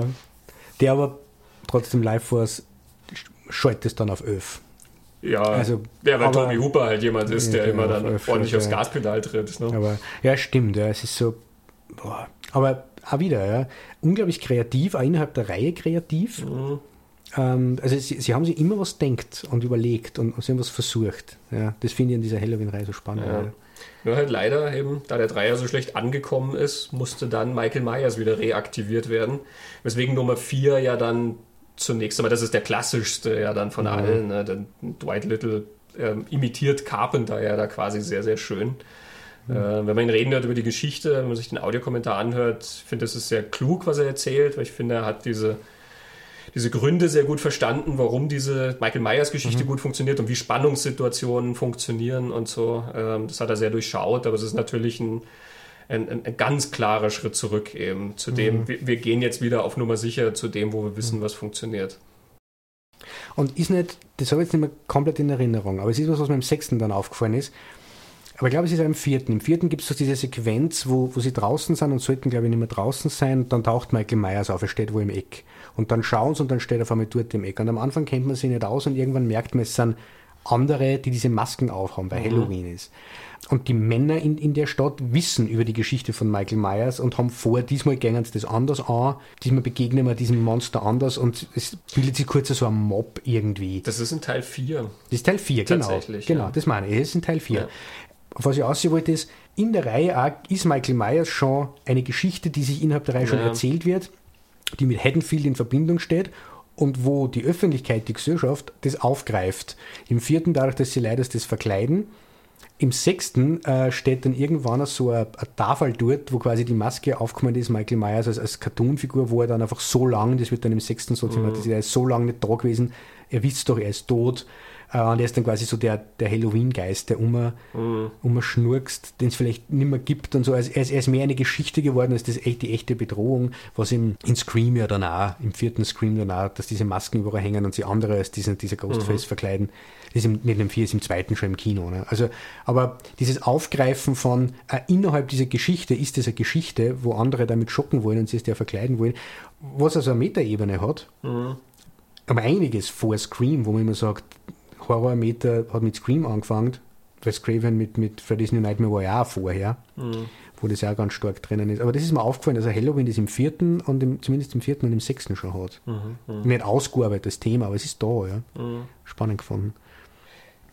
Ja, Myers selber ist ja so eine Figur, die irgendwie auch immer ein bisschen neu definiert wird. Und da können wir jetzt dann vielleicht auch den Bogen zu den, zu den Remakes spannen, beziehungsweise zum Remake und seiner Fortsetzung. Mhm. Ähm, aber bleiben wir mal dafür noch erstmal in den, in den Originalgeschichten. Ja. Also Myers im, im ersten, wie wir schon gesagt haben, ist quasi, er ist ja eine, eine Projektionsfläche. Er ist einfach nur das Böse. Also ein, ein Mann ohne Eigenschaften letzten Endes. Mhm. Ähm, wie uns ja auch erklärt wird. Ja. Also der, der, der kommuniziert nicht. Der gibt es ja selbst sein Psychiater sagt, na, vergiss es, an den kommst du nicht mhm. ran. Ähm, also ich habe so und so viele Jahre probiert, an ihn ranzukommen und dann so und so viele Jahre probiert, ihn wegzusperren irgendwie von der mhm. Gesellschaft. Ja. Mhm. Und auch die Maske, also die hat gesicht, erkennbare Gesichtszüge, ohne dass ein Gesicht erkennbar ist. Genau, ja. ja. Und dann ab Teil 2 wird Myers dann ja, wie, wie, du vorher auch gesagt hast, immer so ein bisschen als Mensch definiert. Mhm. Eben schon allein durch das Verwandtschaftsverhältnis. Ihm wird ein Motiv gegeben. Mhm. Ähm, und er wird ja aber auch anders immer so ein bisschen neu definiert innerhalb dieser Reihe. Also da, da, fällt mir der Fünfer auch wieder sehr stark ein, wo ähm, Loomis ja dann erzählt, dass Michael Myers eine Wut in sich hat. Mhm. Also Loomis, äh, ja mal sagt, the rage, the rage, ja. Und ich glaube, Loomis selber ist nicht gerade wenig betroffen von diesem Rage. ähm, aber der Fünfer hat ja tatsächlich so eine Szene, wo versucht wird, an Michael Myers ranzukommen. Dr. Loomis mhm. konfrontiert ihn und redet auf ihn ein und du hast so einen Moment auch dieses Gefühl, dass er ihn erreicht in irgendeiner mhm. Form, mhm. was ja quasi per Definition vom ersten schon ausgeschlossen ja. wurde, aber was weiß ich, vielleicht hat ihn die Berufsehre gepackt und er dachte sich, ja, da können wir doch noch was machen. Ähm, nicht nur mit Tabletten, sondern auch Gesprächstherapie. ähm, und er redet mit ihm und es ist ja wirklich, Michael Myers zögert so einen Moment und du glaubst, er erreicht ihn jetzt irgendwie. Und äh, auch sonst drumherum erklärt Loomis, dass, dass Myers irgendwie eine Wut auf die Welt hat irgendwie. Die wächst und wächst und wächst. Im sechsten erklärt er es dann auch nochmal, it grew inside of him, mhm. bis seine ganze Seele vereinnahmt wurde davon und so. Genau, woher diese Wut dann tatsächlich kommt oder auf was er dann irgendwie wütend sein könnte, wird dann natürlich nicht, nicht erklärt. Ja. Aber, ja, aber zu dem Zeitpunkt hat die Therapie schon ein paar Jahre ausgesetzt. Also mhm. da. ja, und, und im, im vierten mit dem, dass der Geist übergeht in, in Jamie, das ist tatsächlich so wohl so intendiert und inszeniert mhm. gewesen, damit man am Ende wieder am Anfang vom ersten ist. Mhm. Jamie tragt diese, diese, diese Clown, das Clown-Kostüm, das Michael Myers als Kind im ersten tragt mit dem Messer mhm. und da in ihr ist jetzt der Geist drin. Da bist du dann auch wieder woanders, wie er ist, er ist der Bruder und aufgrund dieses Verwandtschaftsverhältnisses ist das ein Mensch, der verrückt worden ist und wen umbringen will. Da geht es jetzt um, um etwas Mystisches, das ist ein Geist, irgendwas Außerweltliches. Ja. Und dann geht es wieder weiter mit der Wut und dann nur weiter mit, die, mit dem Druidenzirkel, mhm. der dann irgendwie beschwört und steuert, Opfer bringen muss. Mhm. Und das ist, glaube ich, also auch im Producers Cut ist das Element noch stärker ausgearbeitet. Da ist eine Szene drin, die, glaube ich, nicht im, im anderen Sechser drinnen ist, dass äh, Paul Rudd, übrigens, Paul Rudd introduced in and Halloween 6. Introducing and starring, starring Paul Rudd, das ist ein schöner Credit ja. am Anfang. Ja. Halloween 6. Ähm, der quasi, er ist quasi die Hauptfigur mhm. von Halloween 6 und er spielt Tommy Doyle, den, den Buben aus dem allerersten, genau. der das. Auch da wieder eine Figur, die quasi so reingeholt genau. wird aus diesem, aus diesem ja. Sagenkreis, sage ich mal. Genau, das ist eines der Kinder, auf die äh, Laurie Strode im ersten aufpasst und der kleine, kleiner Bub ist und dann im, im Sex ist er erwachsener junger Mann. Ähm, der Michael Myers dann aufhält mit so einer keltischen er legt sowas auf am Boden mhm. und beschwört ihn mit einem keltischen Ding, dass Michael jetzt stehen bleiben muss und nicht weitergehen kann. Das ist tatsächlich, im, das ist aber nur im Producers Cut, glaube ich, so. Mhm. Das mhm. kenne ich aus einem anderen Song. Ähm, und da, da bist du wieder ganz woanders, dass das quasi eine übersinnlich außerweltliche Macht, die aber in unserer Welt kontrolliert wird. Ja. Mhm. Genau, wo die Veranlagung ja auch im Einser drin ist, ohne das, den keltischen Überbau. Mhm. Der kommt auch erst im Zweier dazu. Ähm, Loomis erzählt im Zweier von, von Samhain, Samhain. Mhm. Ähm, aber im ersten ist diese Veranlagung ja auch drin eben. Bis, bis zum Schluss kannst du noch davon ausgehen, dass das ein tatsächlicher Mensch ist, äh, Michael Myers. Und dann wird er mit sechs Kugeln im Körper, fliegt er rückwärts vom Balkon auf den Rasen und dann ist er einfach weg. Hm. Ähm, das ist dieser, dieser Sprung plötzlich, wo aus ihm mehr wird als ein Mensch. Er wird äh, irgendwie, entweder wird er unsterblich ähm, oder er wird eine, eine, eine Geist, mythische oder? Kraft, ein Geist, ja, wie das Böse, was vielleicht verschwindet oder, oder wie auch immer. Also da, da ist hm. ein Sprung da, dass halt plötzlich du dir denkst, na, das, das kann ja kein Mensch sein. Hm. Und die Verbindung ist dann doch zum dritten irgendwie da mit diesem. Mhm. Dann doch, wobei ich glaube jetzt einmal, das nicht intendiert war, dass man die Druiden im Sechser da, deswegen damit der dritte in die Reihe passt, sondern einfach, wenn man über Halloween und den Halloween-Kult redet, landen wir irgendwann immer beim gleichen Kult, weil ja. das ist halt der Halloween-Kult. must be removed from the sanitarium immediately. I would suggest the maximum security ward at Litchfield. Too violent, too deadly for you to imagine. It grew inside him, contaminating his soul.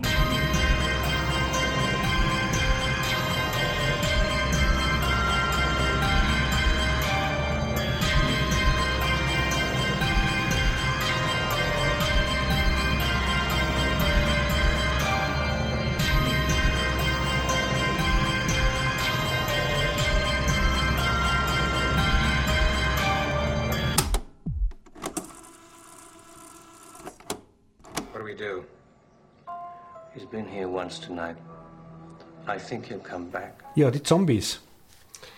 Die Zombie-Teile. Genau, Halloween. 2007. Auch da wieder sind wir erst einmal im Zeitgeist, weil in den 2000er Jahren ähm, kamen dann erst einmal eine Menge Remakes von alten Horrorklassikern. Wir haben das Texas Chainsaw Massacre, was neu aufgelegt wurde. Wir haben Dawn of the Dead, was neu aufgelegt wurde. Wir haben The Hills Have Eyes, was neu aufgelegt wurde. Freitag der 13. Freitag der 13., mhm. wobei der war nach ähm, Halloween. Ich vermute, die Idee war schon da. naja, Nightmare Elm Street. Jedes Freitag der 13. Ja. Sequel ist ein Remake von Freitag der 13., da sind wir uns ehrlich. Ja. Ähm, aber ja, also da, da, da, war diese Welle, die auch sehr erfolgreich war. Amityville Horror zum Beispiel Stimmt, wurde wieder genau, hervorgekramt. Ja. ja. also mein, das hört ja auch noch nicht auf. Äh, mhm, wir sind immer noch drin, Poltergeist und was weiß ich nicht alles. Mhm. Ähm, es wird ja alles geremaked, was nicht bis drei auf dem Baum ist. Mhm. Äh, da passt also dieser Zombie zunächst mhm. einmal rein. Er hat das ja auch als Auftrag erhalten. Ähm, genau. Und hat aber auch das Drehbuch selber geschrieben und mhm. hat dann tatsächlich einen sehr eigenen Film draus gemacht. Genau. Er hat sich mit Carpenter vorher kurz geschlossen. Mhm. Carpenter selber wurde ja auch immer mal wieder herangetragen, dass er vielleicht eins von diesen Dingern machen soll. ja, bei Halloween H20 zum Beispiel. und er hat dann gesagt, na, das hat er schon alles erzählt. Was will er da machen? Ja. Ja. Also Zombie hat mit Carpenter geredet und Carpenter hat gesagt, make it your own. Du genau. musst was Eigenes draus machen. Und das hat mhm. Zombie ja dann mit dem ersten mhm. halb und mit dem zweiten ganz geschafft. Ja, sehr ich mag die Zombies sehr, sehr gern. Und jetzt nach vor kurzem wieder alle anschauen und so. Äh, nach dem Original sind mir die Zombies am liebsten. Die gefallen mir am besten. Mhm. Ähm, was, was er tut, ist, er holt im, im ersten Halloween zuerst einmal sehr viel von den Elemente, die die Originalreihe auf mehrere Filme aufteilt, gleich mal in den ersten zusammen. Am, am auffälligsten ist zuerst einmal, dass das Verwandtschaftsverhältnis im, er, drin, im, ne? im, ersten gleich äh, drinnen ist. Das andere ist dieses die, die Menschwerdung von Michael Myers dadurch. Ja. Also der, der, der erste zerfällt eigentlich in zwei Teile. Es gibt die erste Stunde und die zweite Stunde. Mhm. Die erste Stunde ist quasi ein Prequel und die zweite Stunde ist das Remake von Carpenters Halloween, kommt man, kommt man quasi sagen. Genau. Wobei interessanterweise dieses Prequel ja auch auf den originalen Halloween zurückgreift, denn es gibt ja diese Fernsehfassung von Halloween, wo Carpenter ja dann diese Szene inszeniert hat, in der Psychiatrie, in der Psychiatrie ja. wo Loomis dann über ihn redet und so weiter. Genau, vor, dem, vor dem Komitee redet Genau, er, ja. ich glaube zehn oder elf Minuten lang ja, oder irgendwie so. Das hatte er, glaube ich, wo dann Halloween 2 rauskam, hat er das dann noch gemacht, um mhm. Halloween 1 dann nochmal quasi neu präsentieren zu können mhm. oder so fürs Fernsehen. Ja, damit die Laufzeit passt. Genau. Fürs Fernsehen, ja. Ähm, also da, auch da greift er quasi mhm. natürlich auf was dran, was aber natürlich nur sehr, mhm. äh, sehr tangentiell angelegt ist ja. im ersten. Ja. Und Genau, genau. Und Zombie erzählt eigentlich, gibt ihm Psychologie, Michael Myers Psychologie. Michael Myers ist auch im, bei, bei Zombie Öder, er dürfte so zwölf, würde ich sagen, sein, ungefähr, mhm. elf, zwölf.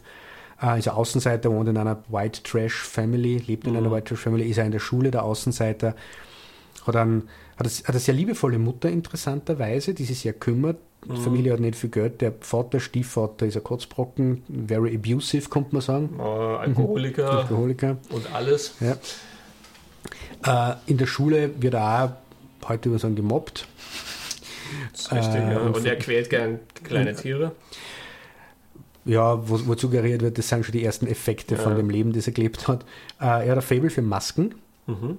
Äh, also als Kind, er setzt gerne verschiedene Masken auf, nicht nur die Clown-Maske, die dann wieder auftaucht, genau. sondern eine andere. Und es gibt äh, die ältere Schwester, mhm. die man aus dem Original erkennt, und es gibt ein Baby, das im Original ja nicht vorkommt. Das stimmt. Ähm, es wird ja, glaube ich, mit den Masken suggeriert, dass er sich irgendwie sicher fühlt, oder? So was sagt er an einer Stelle. Ja, genau. Das, es wird später dann, das ist dann in der Psychiatrie, wo Michael Myers dann schon sein, äh, seinen Stiefvater und seine Schwester getötet hat, mhm. in der Halloween-Nacht kommt er in die Psychiatrie und seine Mutter besucht ihn. Und dort wird es dann thematisiert, weil dort immer selber Masken bastelt äh, und irgendwann nicht einmal bei seiner Mama mehr die Masken übernimmt mhm. und er fühlt sich sicher und, äh, und, dass die Welt sein hässliches Gesicht nicht sehen kann oder mhm. nicht sehen kann, wie hässlich er ist. Ja. So, so erklärt er das. Genau, man sieht dann auch sehr viel, sehr viel Gespräche zwischen, zwischen Loomis und dem, dem Kind Michael Myers in der Psychiatrie, äh, wo er wo dann auch zum ersten Mal das Element kommt und was er dann am Ende, finde ich, hat, dass die Geschichte was Tragisches kriegt und dass der ja. Michael Myers dann richtig laut Das ist diese, dieser Moment, wo nach langer Zeit in der Psychiatrie, in einem, in einem, in einem Gespräch mit Loomis, der, der Bur fragt, äh, ob zu Hause alle gesund sind, ob es ihnen gut geht zu Hause. Genau. Äh, also der hat das, der hat das nicht, nicht präsent, was da passiert ist. Ähm, Und diese, dieses abusive, dieses, dieses ähm, missbräuchliche, übergriffige Milieu, das er von daheim kennt, setzt sich auch in der Psychiatrie fort. Wo man jetzt sagen kann, das ist ein, Stilelement, das Rob Zombie für diese Figur verwendet, wenn man die anderen Filme von Rob Zombie kennt. Alle Rob Zombie-Figuren sind einfach übergriffige, abusive people. Äh, aber es setzt sie fort und Michael wächst zu einem äh, Hulk heran, der ist, äh, und Michael ist nämlich so ein Hulk, dass er Danny Trejo killen kann. Das muss man mal zusammenbringen. Aber hallo. äh, macht sie viele Masken, bricht dort der Psychiatrie aus und dann ist ungefähr eine Stunde vorbei. Er kommt zurück nach Haddonfield und dann setzen wir dort ein, wo. Das ist das der Carpenter-Teil dann, Genau. wo wir teilweise Szenen eins zu Eins aus dem. Original Genau. haben. Und das ist, finde ich, der schwächste Teil von Zombies Film. Die, die Mhm. so nah an Carpenters Ding dran sind, weil du eben, du hast schon eine Stunde mit was anderem verbracht. Und dann kommt da plötzlich Laurie Strode da Mhm. rein und ihre, ihre Teenager-Freundin und so weiter. Und du baust einfach sehr wenig Brackett. Verbindung zu ihnen auf. Mhm. Ähm, Weil eben, du hast eine Stunde lang hast du die nicht gesehen. Mhm. Die, die laufen so als zweite Geige da irgendwie rein. Ne? Ja, genau, das finde ich, genau, finde ich voll interessant, dass nämlich, wenn wir vorher über die anderen Horror reingeredet haben, wo irgendwann der Killer die Hauptfigur wird. Und das ja in Halloween irgendwo schon der Michael war, aber eigentlich die Ident- Identifikationsfigur waren eigentlich immer die wirklichen Hauptfiguren. Rob Zombie macht aus Michael die Hauptfigur. Und trotzdem die Verbindung zur alten Reihe, du hast Loomis wieder, den Malcolm McDowell spielt, was also Donald Pleasance ist jetzt schon ein eigenwilliger Charakter. Aber Malcolm McDowell macht aus der Loomis-Figur dann doch nochmal was anderes, weil Malcolm McDowell irgendwie immer verschlagen wirkt, kommt mir vor. Also not trustworthy. Ja, na, dem, dem, also dem, kein Geld geben. Äh. Wenn Malcolm McDowell bei dir vor der Tür steht, gib ihm kein Bargeld. Und also Scout Taylor Compton spielt Laurie Strode und ihre Freundin Annie Brackett, das ist ja eine Figur, die im, im Original auch schon vorkommt, die Tochter vom Sheriff, spielt Daniel Harris. Mittlerweile, äh, die muss um die 30 gewesen sein, spielt eine 16-Jährige, 17-Jährige. Also schaut sehr jung immer Ja. aus. Äh, also da wieder eine Verbindung zur Originalreihe. Und ich habe auf Halloween 5 oder 6 gibt es äh, beim Bonusmaterial äh, ein QA mit viele Jahre später, wo sie gefragt wird auf, auf der Bühne, ob sie eine Einladung gekriegt hat, jetzt wird der Halloween Age 20 gemacht, ob sie dort auch drin sein wird. Und sie erklärt dann, sie vermutet nicht, aber sie hat sich gemeldet bei denen, äh, ob sie es nicht mit einbauen wollen in irgendeiner Form.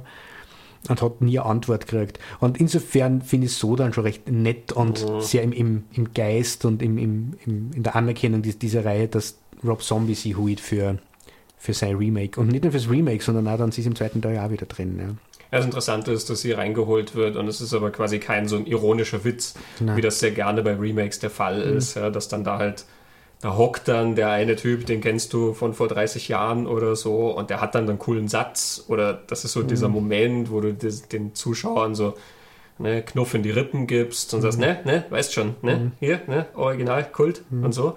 Ähm, das ist es ja gar nicht. Und der Film läuft dann bis relativ am Ende, wo er zwar handlungsmäßig relativ gleich bleibt, der Showdown im, im Haus zwischen Michael und Laurie. Aber da finde ich auch, Rob Zombie wieder mit seiner eigenen Bildsprache und Geschichte irgendwie daherkommt, mit der Tendenz, und das hat in alle seine Filme, dass am Ende ganz gern das alles ein wenig auseinanderbricht. Die, die Realitäten, die Wahrnehmungssachen. Und dass das dann so ein, was bisschen Mythisches kriegt. Also Michael bringt ja dann Laurie und das funktioniert im Remake dann ein bisschen. Warum ist er hinter Laurie her? Sie ist das Baby vom Anfang und wird dann die Strodes zur, als Ziehtochter gegeben. Und Michael, und Michael hat eine große Affinität zu seiner kleinen Schwester. Das sieht man, wie er nur Bub ist, ganz am Anfang auch. Und er sucht seine letzte lebende Verwandte, aber nicht, wie Michael das immer gemacht hat, vorher, um der Letzte zu sein oder alle zu killen oder weil die Weihnachtsfeiern so schlimm waren, sondern er, er sucht eigentlich die, die Nähe. Er sucht wen, bei dem er sein kann. Äh, Und das ist, finde ich, der große tragische Moment. Ja. Michael bringt sie heim in einer Haus in den Keller, wo dieser Grabstar steht, was aus dem Originalen übernommen ist. Und, und er kniet vor ihr nieder und Laurie weiß nicht, wer er ist und was da los ist und hat natürlich Angst und geht los auf ihn. Das ist eine riesen, eine riesen tragische Geschichte und das ist wieder, das ist ganz was anderes wie das, was die Halloween-Geschichten vorher waren. Und dann diese Flucht in dem Haus, wo Laurie im- zwischen den Wänden flüchtet, wo dann man wirklich nicht mehr weiß, wo ist oben und unten und Ja gut, das ist halt im, im Stil von wie man halt ab den 2000er dann Horrorfilme mhm. gemacht hat. Also man mhm. merkt das sehr viel physischer. Also da, die, die, die, Körper werden extremst mhm. geschunden, äh, viel, viel mehr, ja, als das früher ja. der Fall war. Und es ist einfach, es wird noch viel mehr draufgesetzt, immer noch eins und noch eins und äh, quasi, was die alles auch alles aushalten können ja, an, an, an, äh, an Wunden und an Stürzen und nicht alles. Ich finde, das ist halt mhm. sehr zeitgemäß, ja. einfach inszeniert. Also da, da ist das Terrorkino halt einfach schon ja. natürlich sehr viel weiter fortgeschritten. Ähm, mhm. Mittlerweile von dem, was, mhm. wie viel Gas gegeben werden muss, auch damit das intensiv bleibt, letzten mhm. Endes. Ich finde die, die Loomis-Figur wirklich interessant, wie, wie Zombie die in dem neuen äh, gestaltet. Eben, haben wir ja gesagt haben, Loomis ist der, erstens mal, der das sozusagen verkündet mhm. ähm, und ähm, er hängt sozusagen ja mit ihm zusammen äh, immer. Ne? Du musst Loomis haben, um Myers zu erzählen und so. Mhm. Ähm, und das macht er ja dann im Remake eigentlich sehr, sehr stark. Auch diese Verantwortung, ähm, mhm. die du gesagt hast, die dann später reinkommt, die hat er ja hier ähm, sozusagen sehr schnell, weil er eben nicht an ihn rankommt und ähm, er weiß Bescheid um den und hat aber Angst. Er weiß, was da passieren kann ähm, und fühlt aber gleichzeitig, er hat irgendwie versagt er, er, hat es nicht geschafft, den zu erreichen. Das belastet ihn irgendwie. Hm. Und gleichzeitig ist er aber der, der sozusagen ja sich selber schon fast über Michael Myers definiert. Loomis definiert, also das Werk sind Zweier dann ja noch dann stärker, extrem, ja. weil er dann dieses Buch auch noch geschrieben mhm. hat. Ja. Äh, aber im Einser kommt das ja auch schon.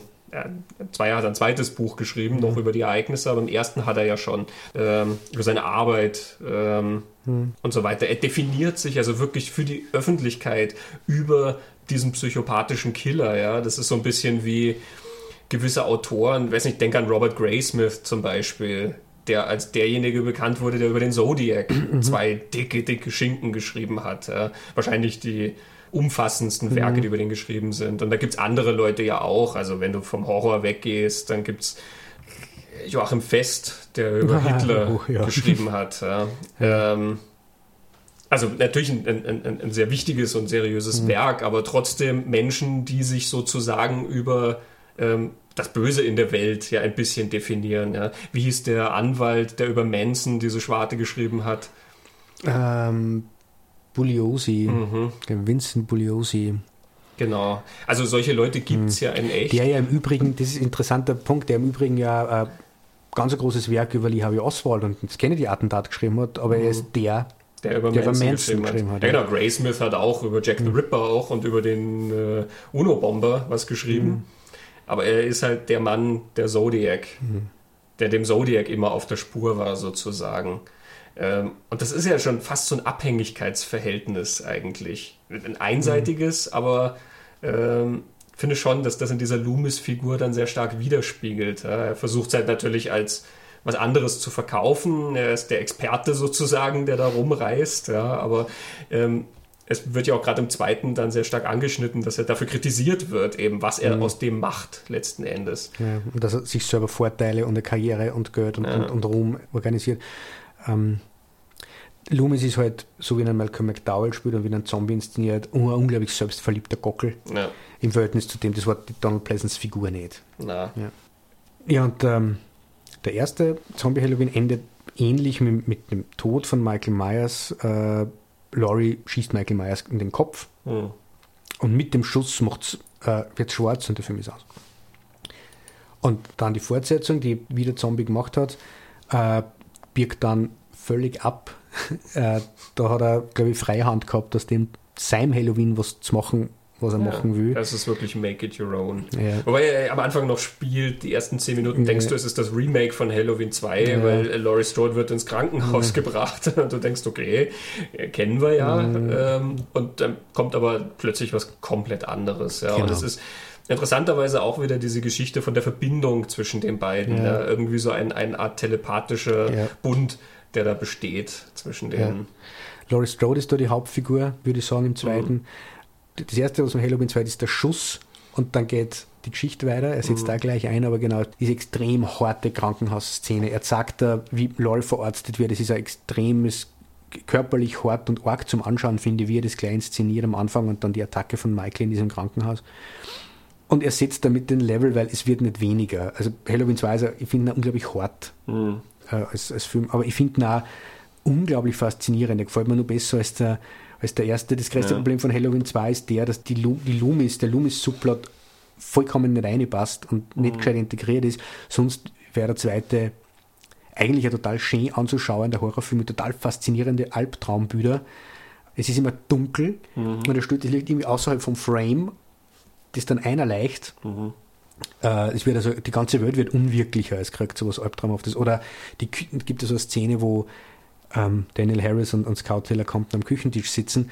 Ähm, die Beziehung ist zerrüttet zwischen die zwei. Die Menschen gehen auch ganz hart und extrem miteinander um. Da ist keine Innigkeit mehr, was auch so hart macht. Der Laurie ist traumatisiert und, und äh, wie eine offene Wunde, die tobt nur. Und in dieser Küchenszene hast du diese zwei jungen Frauen und es ist auch komplett dunkel und nur von oben mit der mhm. Lampe beleuchtet und so.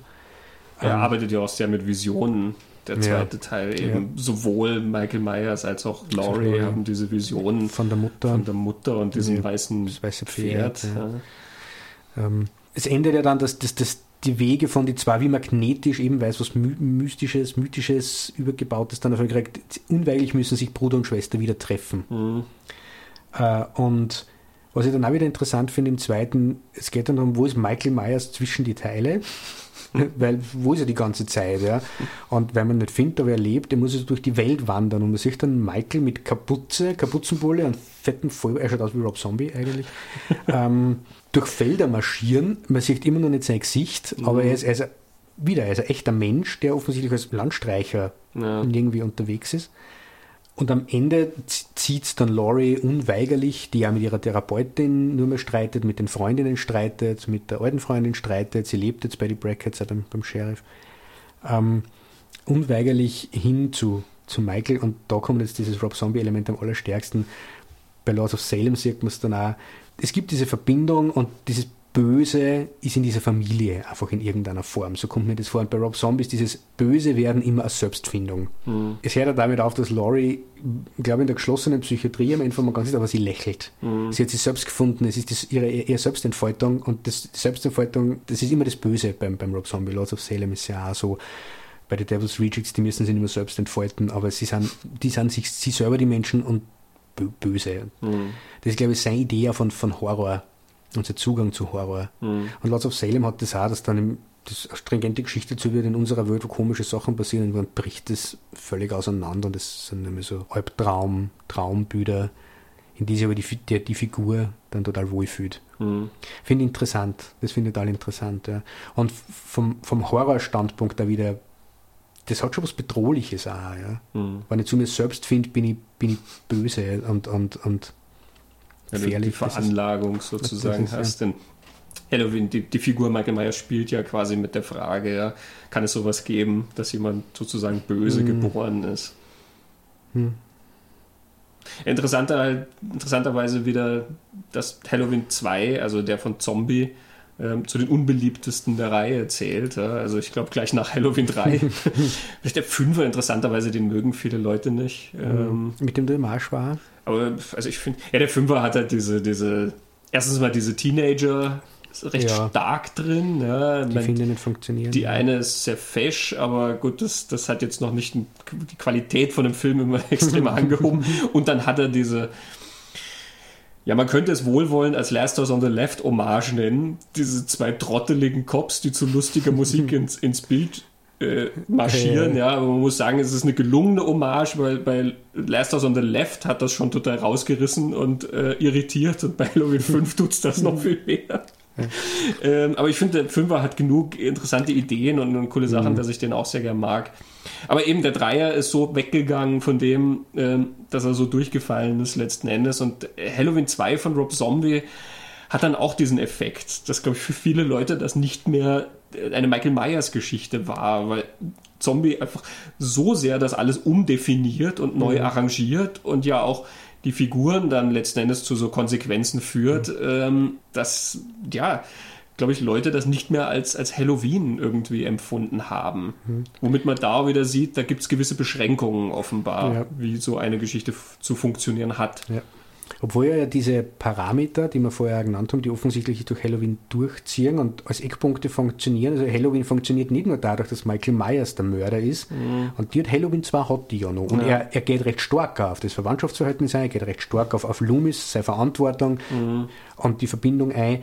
Das ist alles da. Mhm. Aber klar, er, er stellt das alles komplett auf den Kopf und er macht eigentlich mit Halloween zwar einen, einen Rob Zombie-Film. Ja ich glaube, die Geschichte hätte er ohne Michael Myers irgendwie erzählen können. Es hat ihm, glaube ich, geholfen, dass er einen, einen, Vorbau gehabt hat, um eben zum Beispiel die Laurie Strode-Figur in diese Richtung mhm. zu entwickeln. Und ja, ich finde gerade diese Ambition, in diesem Rahmen mhm. irgendwie das, das mal auszuloten, wie kann man das ganz neu konfigurieren. Und eben, mhm. ich finde, er hat ja diese, diese Elemente drin. Also er, er, er ist ja nicht so, dass er was komplett anderes macht. Im Halloween 3 schmeißt das halt einfach alles komplett raus, ja. ja. Also Halloween 3 hat halt einfach das Problem, dass er Halloween 3 heißt. Ansonsten mhm. würden wir ja überhaupt nicht über den jetzt hier genau. reden in diesem Podcast, wenn das Ding einfach nur Season of the Witch heißen würde. Ja, ähm, aber sie, sie, wollten, dass er in der Reihe steht. Ja, das ja, deswegen. aber der, der Zombie Zweier ähm, ist ja tatsächlich in diesem Muster drin und biegt das aber sehr, sehr weit. Und mhm. das, das finde ich spannend, diese Ambition letzten Endes. Man merkt aber auch, wenn du dir jetzt anschaust, es wird zwangsläufig irgendwann ein neuer Halloween kommen, dass da auch schon wieder Bestrebungen sind, das sozusagen zurückzunehmen, was Zombie mhm. da gemacht hat. Ja, also zunächst war ja irgendwie so ein Halloween 3D im Gespräch. Mhm. Patrick Lucier sollte das machen, dieser ehemalige Wes Craven Cutter. Und mit der Zombie Cast, also da war schon, schon die Überlegung, dass man die, die Leute. Genau, dass man ja. damit was macht, aber das wurde dann gecancelt und dann war dieser Halloween Returns im Gespräch von Dunstan und äh, Melton oder wie heißt der andere? Die, die, Burschen, die ein paar von den Saw-Sequels gemacht haben und dann The Collector und The Collection mhm. gemacht haben. Und dieser Halloween Returns sollte dann auch ganz stark wieder an die ursprünglichen Halloween-Filme anknüpfen. Ähm, also an, an, an Carpenter und, und vielleicht an das Sequel damit, das weiß ich nicht. Aber der wurde ja jetzt erst einmal gecancelt. Ähm, das ist jetzt der letzte Stand, Dezember 2015 hieß es ja. Ähm, wir machen den jetzt nicht so, wir brauchen mehr Zeit. Und Dimension hat jetzt, glaube ich, die Rechte an Halloween verloren. Also wissen wir nicht, was da kommt. meine, sie werden irgendwann was. wieder einen machen, ja. das ist ganz klar, so wie die anderen Reihen ja auch immer mal wieder fortgesetzt werden. Und ich glaube, auch da passt der Vergleich natürlich zu diesen Mythen, wie ich gesagt habe. Ähm, Halloween bietet sich stark als dieser Mythos an, ja, weil ähm, Michael Myers ist dieses Böse in der Welt, was natürlich immer existiert und immer wieder kommt. Also können wir uns auch immer wieder diese Geschichte erzählen von mhm. Michael Myers, der kommt und der ein ganz besonderes Opfer sozusagen hat und der noch so eine andere Bezugsperson hat. Die Bezugsperson, die von ihm Bescheid weiß, sozusagen. Das ist der, der, mhm. der vom Bösen in der Welt schon mehr Ahnung hat als wir anderen irgendwie. Ähm, ich glaube, das macht Sinn, dass diese Geschichte auch immer wieder erzählt wird und deswegen wird auch irgendwann ein neuer Halloween kommen und wo immer er dann andocken wird in dieser Reihe. Man wird sehen, wie ambitioniert das dann wird oder ob es halt wieder so ein Back to the Roots Teil wird. Ich glaube, im gegenwärtigen Klima sind wir eher wieder bei Back to the Roots, ja, um, um, um, um die Leute zu beruhigen. Mhm. Quasi, ja, das ist das, was wir kennen. Aber gut, mhm. man wird sehen. Ein schönes Schlusswort. Dann müsstet man jetzt nur noch ankündigen, wie es weitergeht das nächste Mal. Ja, da haben wir auch wieder einen spannenden Plan für den Lichtspielplatz Nummer 4. Mhm. Und zwar werden wir über Steven Spielbergs neuen Thriller Bridge of Spies reden. Mhm. Und davon ausgehend über die Politik von Steven Spielberg. Genau, weil wir gehen ins Kino. Die spielen den noch einmal, nachdem er, glaube ich, original zwei Wochen beim Release im Kino war. Maximal. äh, aber jetzt rund um die Oscars kriegt er nur mehr eine Kinoaufführung, die werden wir uns anschauen und danach werden wir über Bridge of Spies und die Politik von Spielberg reden. Genau, wir ackern uns dann wieder so nach hinten hm. in das Werk des Mannes rein. Schauen wir, was dabei rauskommt. Ja, das war's mit dem heutigen Lichtspielplatz. Ich hoffe, es hat euch Spaß gemacht. Ich hoffe, es war interessant für euch. Christoph, vielen Dank für das tolle Gespräch. Christian, vielen Dank. Wenn ihr unseren Podcast downloaden wollt, könnt ihr das über Bandcamp natürlich machen. Das kann auch 0 Euro kosten. äh, wenn ihr uns einen kleinen Obolus spendieren wollt, freuen wir uns natürlich auch sehr. Ihr könnt auch äh, unsere Homepage www.wilsonsdachboden.com äh, anschauen, dort Texte lesen und über Patreon unterstützen, wenn ihr wollt. Mhm. Äh, dann werden wir auch fleißig weiter podcasten. Aber das machen wir so oder so. Das machen wir so oder so. Man kann uns auf Facebook liken. Also man kann wirklich, man kann uns allumfassend in sein Leben einladen. so. Wenn man das will. Und ähm, ja, äh, ganz im Sinne von Peter Lustig können wir jetzt nur noch empfehlen, abschalten.